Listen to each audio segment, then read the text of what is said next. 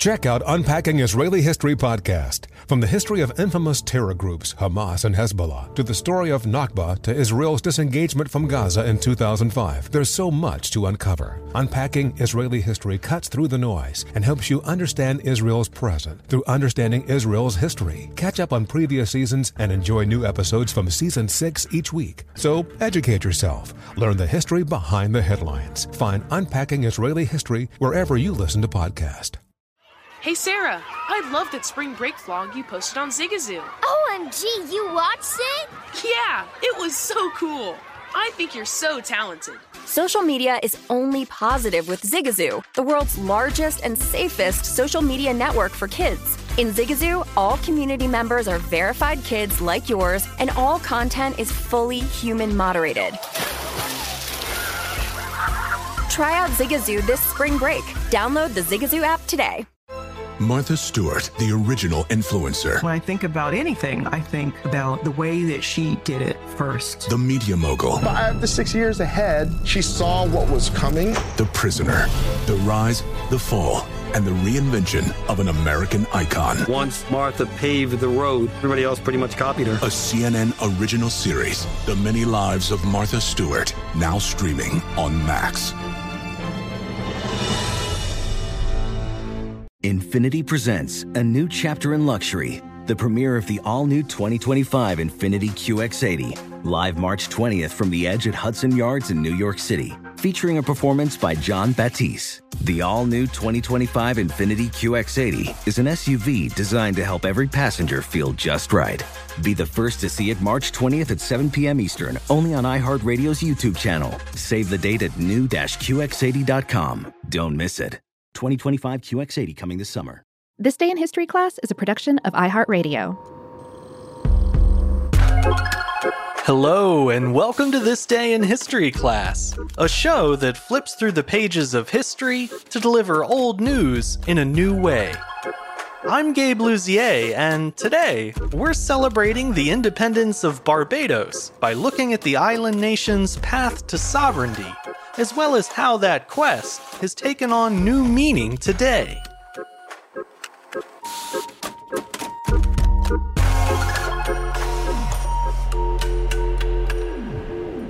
The day was November 30th, 1966.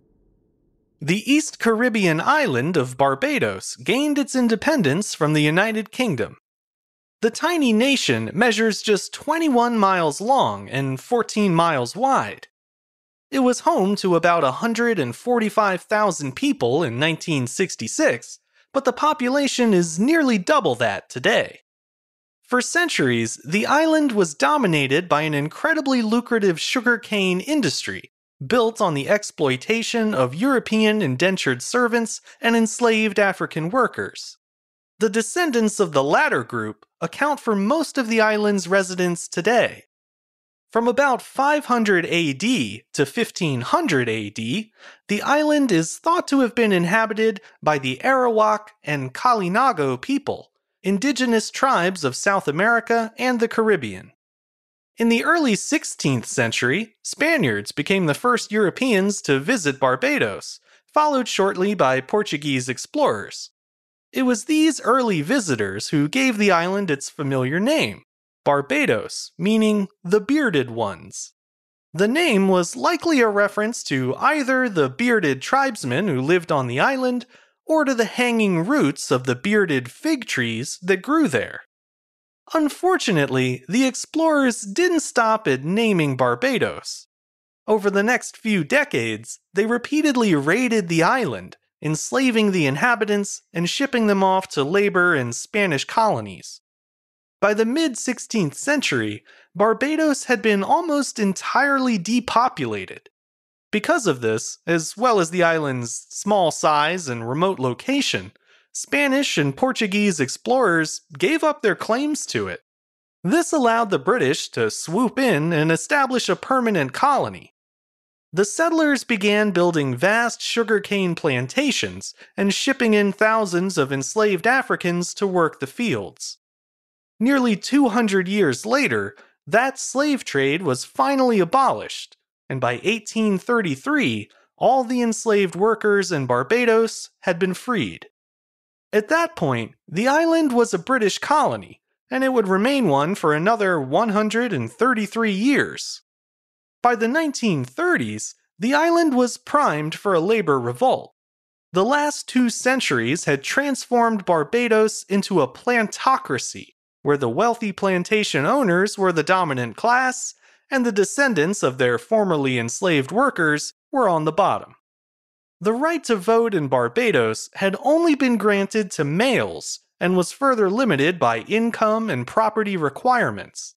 Middle class reformers began to push back against these voting restrictions, as well as the poor social services provided by the British government.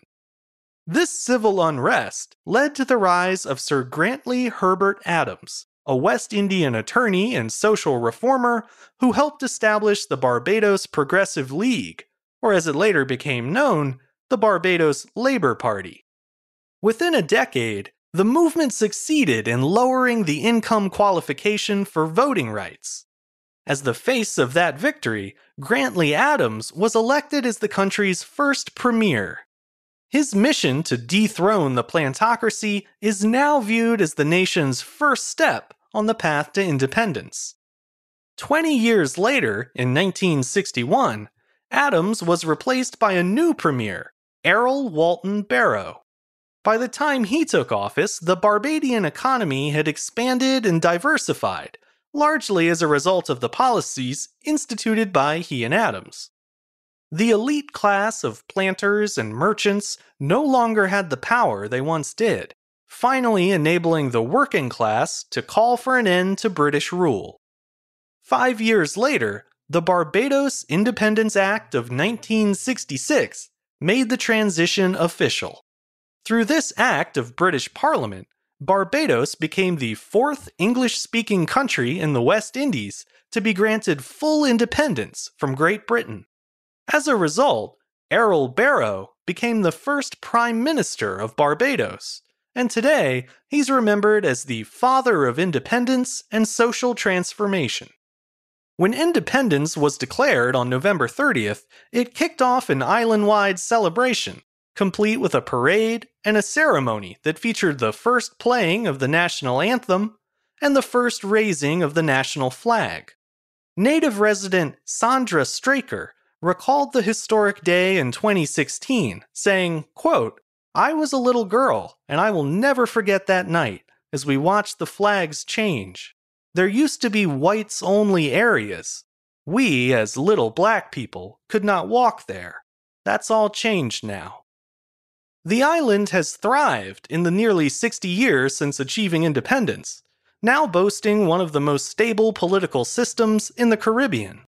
It's made tremendous strides in education, healthcare, and housing, and now has an economy based on tourism rather than plantations. However, the story of Barbadian independence doesn't end there. Although the island became a sovereign nation in 1966, it remained a Commonwealth realm, meaning that Queen Elizabeth II was still the head of state. But that all changed on November 30th, 2021. In the lead up to the island's independence celebration, Barbados Governor General Sandra Mason announced that, quote, the time has come to fully leave our colonial past behind. Barbadians want a Barbadian head of state. This is the ultimate statement of confidence in who we are and what we are capable of achieving. Hence, Barbados will take the next logical step toward full sovereignty and become a republic by the time we celebrate our 55th anniversary of independence. When this symbolic act took effect, Sandra Mason became the first ever president of Barbados, and the former British colony became an independent republic. That shift also means that today is Independence Day in Barbados two times over. In many ways, the country is still shaped by its British heritage, but whether that continues and to what extent is now, at long last, for the people of Barbados to decide. I'm Gabe Luzier, and hopefully, you now know a little more about history today than you did yesterday. You can learn even more about history by following us on Twitter, Facebook, and Instagram at TDIHC Show. If you enjoyed today's episode, consider rating and reviewing on Apple Podcasts, or drop us a line at thisday at iHeartMedia.com.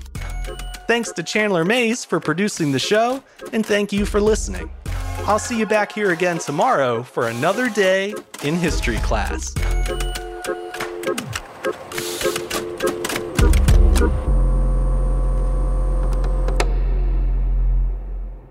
For more podcasts from iHeartRadio, visit the iHeartRadio app, Apple Podcasts, or wherever you listen to your favorite shows.